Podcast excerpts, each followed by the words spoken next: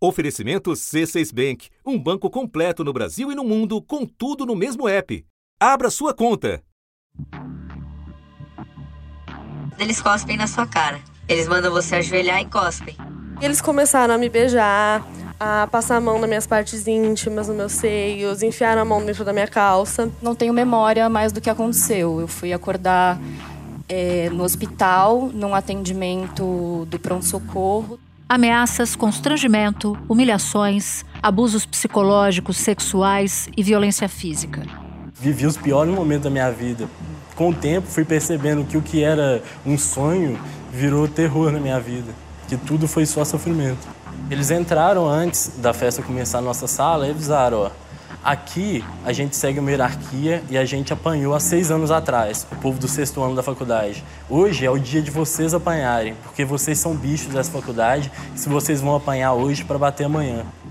E um vídeo gravado durante os Jogos Universitários de Medicina em Vassouras viralizou e provocou revolta nas redes sociais.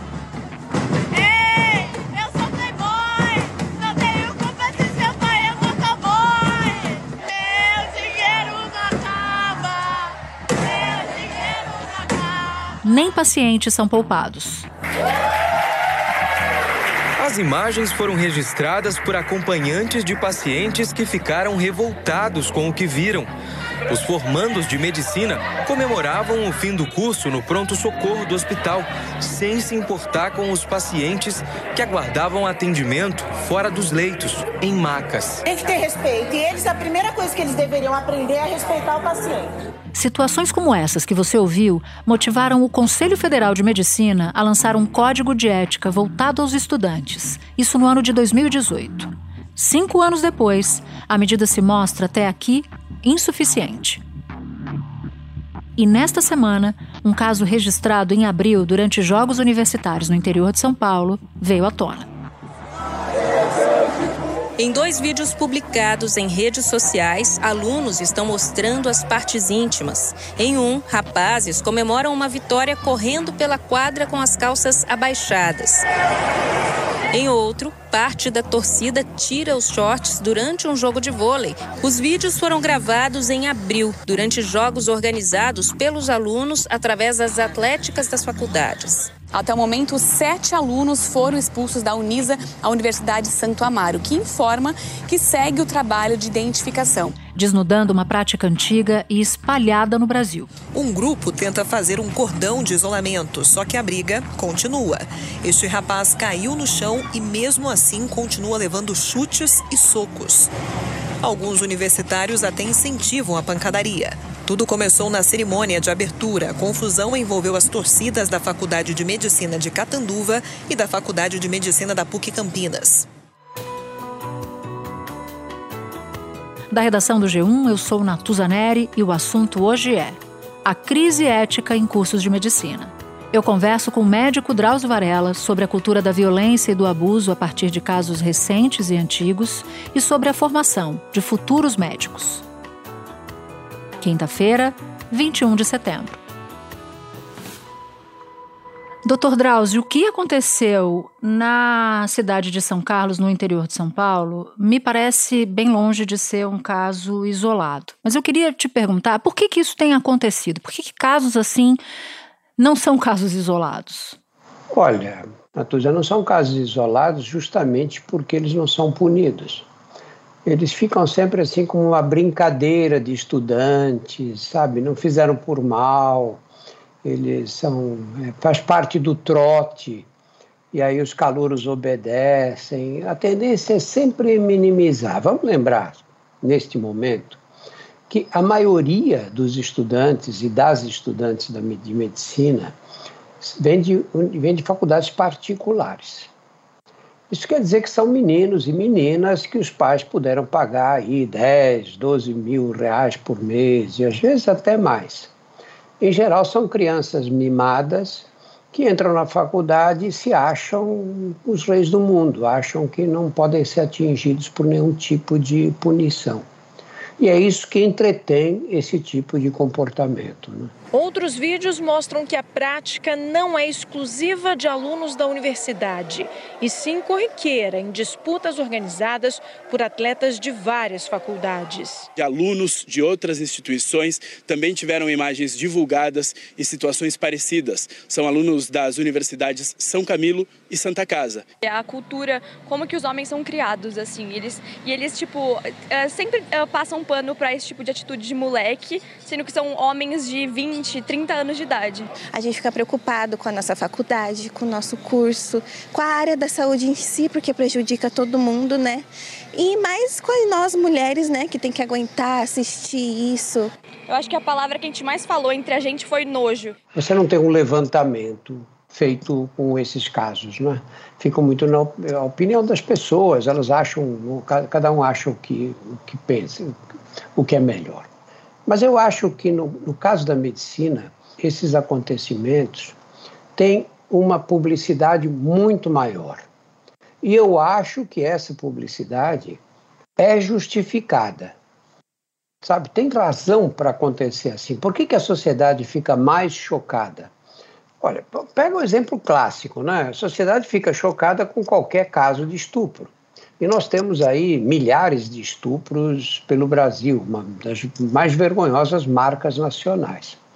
Quando aparece um médico envolvido, ele ganha o Jornal Nacional. Porque ele é, porque ele, ele se forma para cuidar das pessoas, né? Pois é, é mais chocante, muito mais chocante. Eu acho que é justificado esse clamor, porque o médico é formado para quê? A medicina para que serve?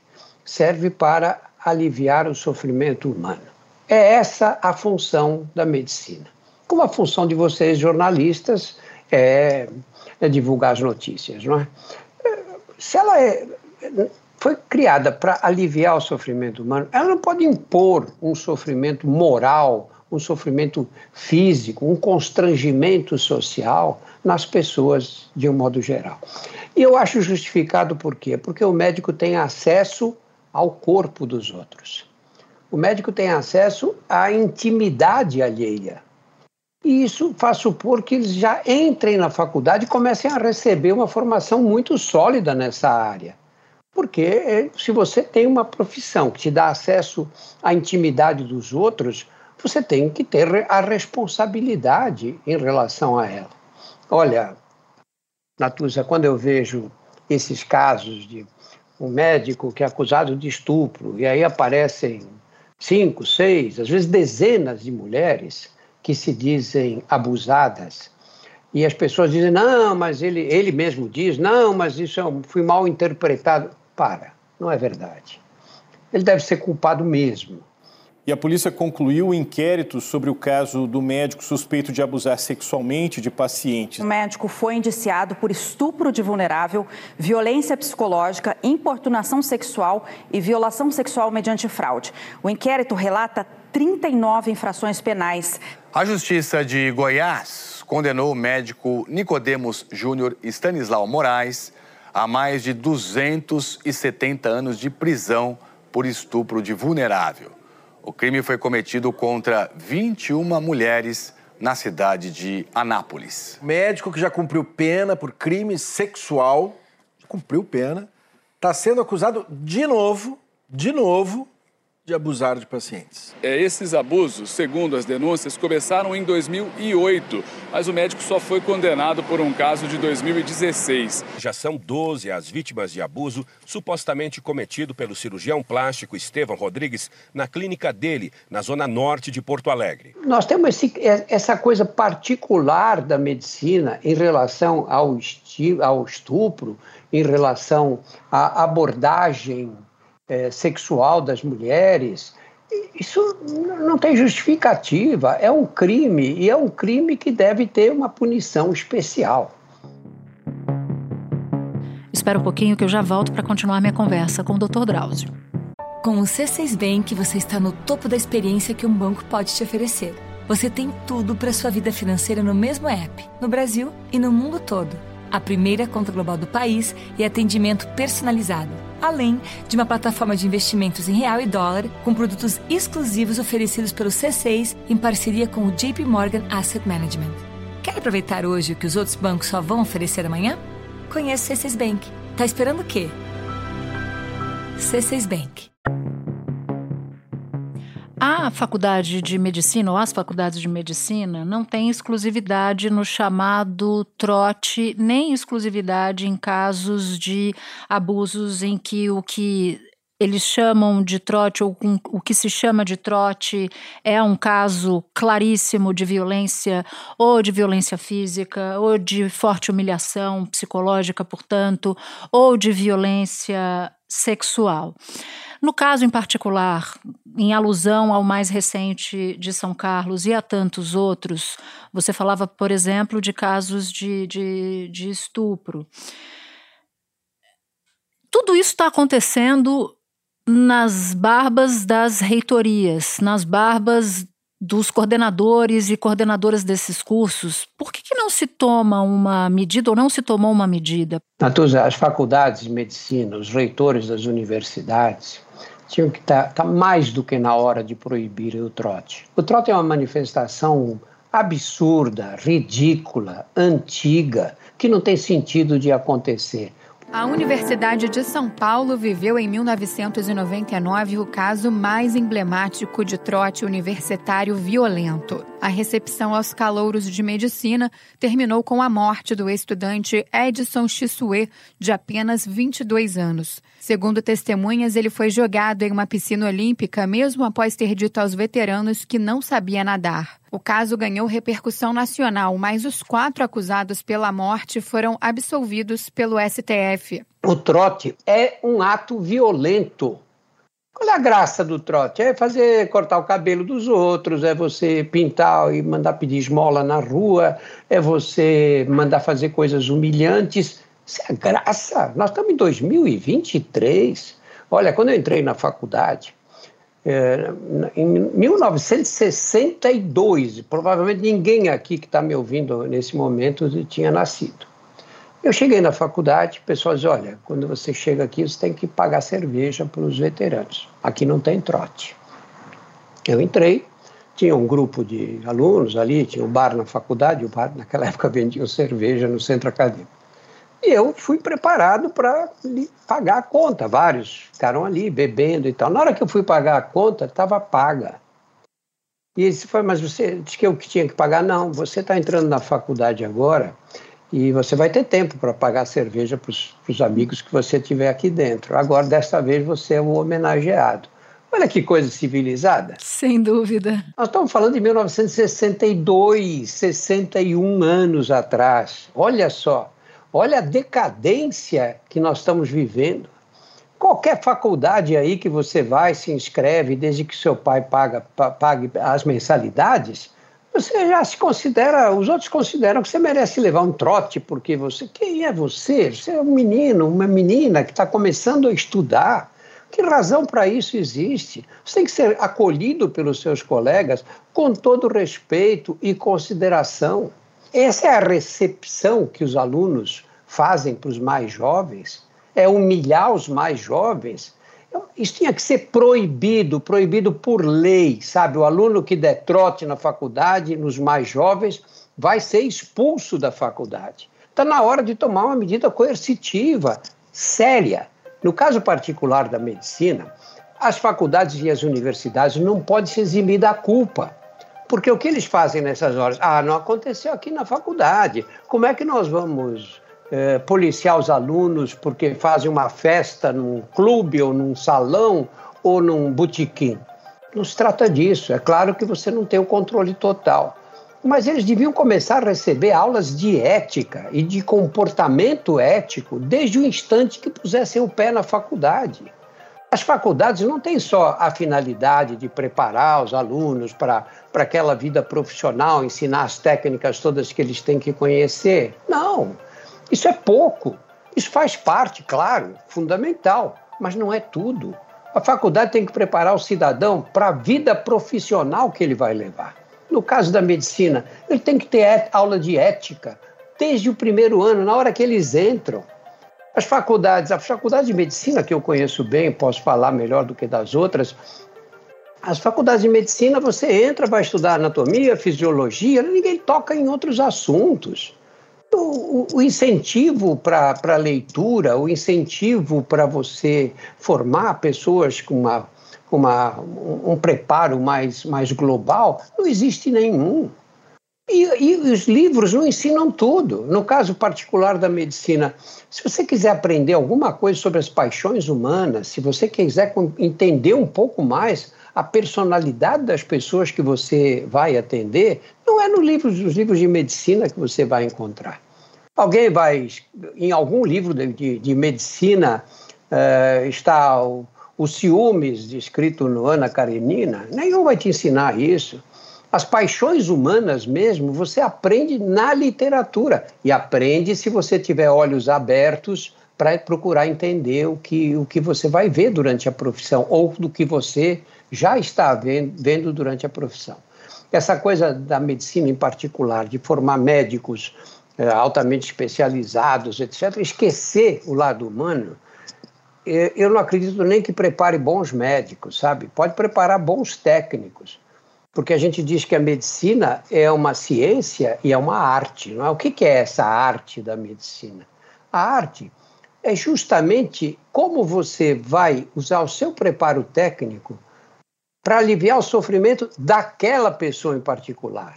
E para isso, isso abrange um território muito mais amplo, né, que é o território da alma humana. Sem dúvida nenhuma. E você cita o código, você cita as aulas de ética, e, e eu vou a história recente, porque o código de ética do estudante de medicina é super recente, doutor Drauzio, ele é de 2018. E depois de casos que se avolumaram, avolumaram desses supostos trotes, né, de situações violentas com consequências muitas vezes extremamente perversas. E esse código de ética trata da relação do estudante com as instituições de ensino e de saúde, da relação do estudante com cadáveres, porque eles estudam, né, tem aula de anatomia, como você citou, as relações entre os próprios estudantes interpessoais, o que entraria aí, por exemplo, o, a conduta do estudante, do que se espera da conduta de um estudante de medicina que se tornará possivelmente um médico, e com a própria sociedade em si. De 2018, 2019, 2021, 22, 23 tem produzido efeitos? Ou, ou, ou, a gente volta na tua resposta anterior de que não adianta ter um código, apenas um código de ética, se você não ensina ética o tempo inteiro nas universidades? É claro. Você tem, primeiro, que os professores que estão dando aula nas faculdades de medicina, hoje, num número, infelizmente, é muito discutível, né? porque eles foram abrindo faculdade de medicina para tudo que é lugar, em todos os cantos, e não tem gente preparada para, nem tecnicamente, para dar aula para toda essa meninada. Então você tem aí um primeiro problema. Você vai pegar professores que teriam que ensinar ética para os meninos e para as meninas, teriam que discutir qual deve ser o comportamento do estudante, como ele, como ele age, como ele tem que agir, primeiro diante do cadáver. Isso era colocado como um, um valor ético muito importante. E, e todo mundo tinha esse, procurava ter esse respeito. Muito bem. Hoje, você tem professores que vão ensinar formação ética. Eles não tiveram eles não tiveram também, foram formados por outros que também não tinham. Como é que vai ser? Você vai ensinar aquilo que você não sabe? Uh, como é que você vai ensinar aquilo que você não tem, não tem ideia, nem tem uma compreensão exata da profundidade? Né? Isso tem que ser, as universidades têm que, têm, isso tem que fazer parte do currículo, tem que ser obrigatório. E as faculdades, dessas que foram criadas aí, as, as dezenas, essas faculdades têm que ser cobradas. O Ministério da Educação deu um prazo de 15 dias para a universidade informar quais as providências foram tomadas. A Polícia Civil de São Paulo abriu inquérito para apurar se houve o crime de ato obsceno. A secretária nacional de enfrentamento à violência contra mulheres falou sobre o caso e defendeu políticas públicas dentro da sala de aula que combatam o preconceito que é fundamental que nós possamos construir um outro ambiente, um ambiente onde uma cultura de respeito, de igualdade prevaleça, e não uma cultura de discriminação, de ódio, de desvalorização, de objetificação das mulheres prevaleça. Um artigo teu, inclusive, sobre esse assunto foi publicado no dia 6 de janeiro de 2018, dizendo o seguinte: você já alertava para isso faz tempo. Médicos são liberados para a vida profissional sem controle de qualidade. No caso dos advogados, você tem o exame da ordem, que estabelece ali uma série de parâmetros mínimos para que recém-formados possam atuar como advogados, né, ingressar efetivamente na, na, na carreira. Na sua avaliação, deveria ter um filtro parecido para medicina, diante dessa multiplicação de faculdades de medicina, a partir desse diagnóstico que você faz? Acho que teria que ser obrigatório, Natuza. Pensa comigo. Os advogados fazem isso, né? Você vai lá, faz o exame da ordem. Sem o exame da ordem, você não pode exercer a profissão. Tudo bem, você pode ser advogado, se forma advogado, vai vender carro. Pronto, ótimo. Você vai ter um nível melhor, talvez você consiga exercer sua profissão com mais qualidade. Mas fazer direito, não. Você não pode entrar com um processo contra alguém e apresentar aos tribunais. No caso dos advogados, o mercado, o próprio mercado ajuda a selecionar. Você contrata um, uma advogada que tem um nível baixo, ou um advogado. E aí você perde a causa. E você percebe os erros que ele cometeu, você comenta com seus amigos. E os seus amigos não vão contratar esse advogado. O mercado, de alguma forma, regula. No caso da medicina, olha o absurdo que nós vivemos. O Brasil hoje é o segundo país no mundo com mais faculdades de medicina. Nós perdemos para a Índia, que tem um bilhão e meio de habitantes. Muito bem. Depois é o Brasil. Ninguém forma tantos médicos como nós. Qual é a qualidade que se exige? Zero. E quer ver um ponto mais grave? A gente forma, né? Você se forma seis anos. Hoje, se você quer ter uma atividade, uma, uma uma, uma atividade clínica qualquer ou cirúrgica, você quer é, trabalhar, abrir um consultório trabalhar no hospital, os grandes hospitais exigem que você tenha residência médica. E você. Então, o ideal seria o estudante faz três anos ou cinco anos até depois de formado. Então, o curso de medicina não é mais de seis anos, precisa fazer pelo menos três de residência. Ótimo, seriam nove anos. Mas o que acontece? Não tem vaga. As vagas para residência cumprem aí metade desses, consegue, os hospitais conseguem oferecer mais ou menos a metade dos alunos que são formados hoje. Imagina isso daqui a alguns anos. O que, o que é feito então? As meninas e os meninos se formam, prestam um concurso para fazer residência e não conseguem, não conseguem ser aprovados. Aí o que, ser, o que seria o ideal? Não, você vai se preparar para fazer outro concurso. Não, eles são jogados no mercado de trabalho. Quer dizer, nós pegamos os piores, os menos competentes e esses vão atender. Aí você diz, mas o mercado vai selecionar? Não vai nada. Você vai, eles vão atender onde? Vão atender nas periferias, vão atender nos lugares em que os outros médicos mais, com mais experiência não querem ir, vão para esses lugares. E você vem passeando, vem fazendo uma viagem com a sua família, bate o carro, você vai ser atendido pelo médico que estiver de plantão ali. E pode ser uma pessoa muito despreparada para enfrentar aquele tipo de situação mais um capítulo para a novela dos cursos de medicina particulares aqui no Brasil. O MEC limitou o aumento de vagas para faculdades privadas que já estão em funcionamento. Em 2002, eram 113. Em 2018, 322 cursos. As instituições de ensino só vão poder criar vagas em cidades com leitos disponíveis no SUS para os alunos terem aquelas aulas práticas. E nenhuma faculdade vai poder oferecer mais de 240 vagas por ano. O que teria que ser feito, que é um exame a cada dois anos. Você, quando tem uma faculdade ruim, ela vai aprovar poucos alunos em dois anos. E aí você tem argumento para fechar. Nós temos que fechar essas escolas que não têm condições de funcionar. Nós temos cidades pequenas, de 50, 60 mil habitantes, com faculdade de medicina. De que jeito nós vamos formar? Que tipo de estudante nós vamos formar? Essa é uma discussão que poucas vezes é enfrentada, né?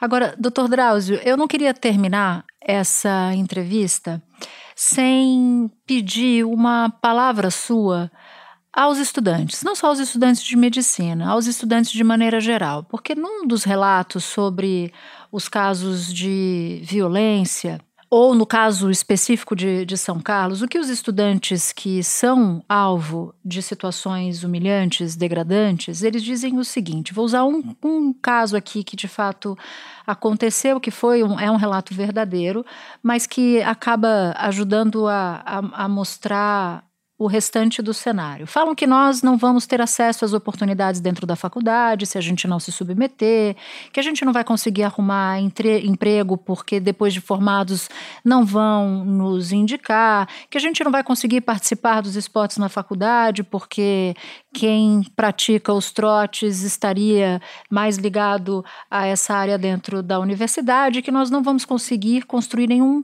currículo bom no geral porque a gente vai ficar marcado como fracos na universidade. Essa é a perspectiva de quem é, sofre situações como essa.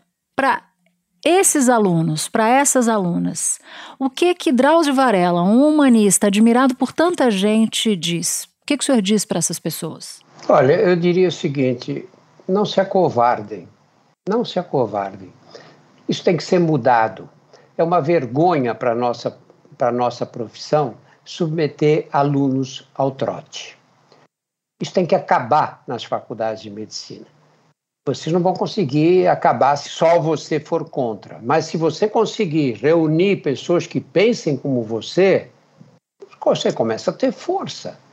Isso só vai acabar quando nós nos rebelarmos, quando nós juntarmos as pessoas, juntarmos forças. E se nós não vamos passar por isso nós não admitimos que isso continue acontecendo.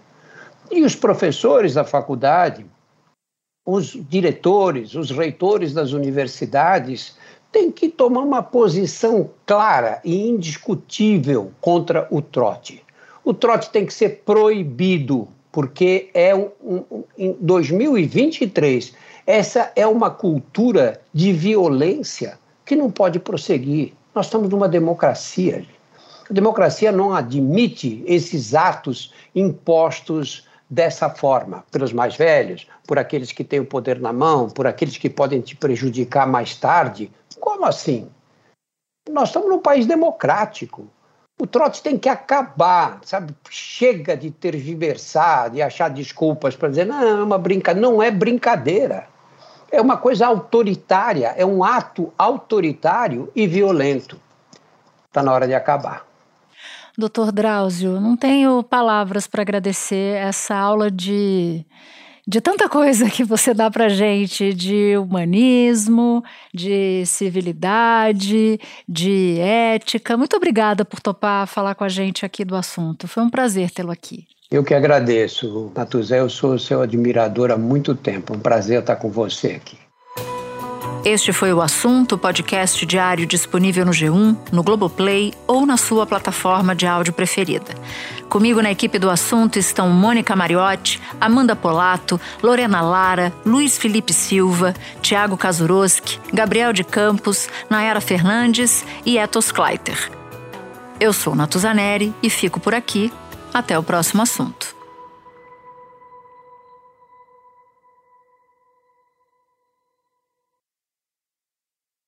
Você no topo da experiência financeira que um banco pode oferecer. Escolha um banco completo no Brasil e em qualquer lugar do mundo. Abra sua conta no C6 Bank.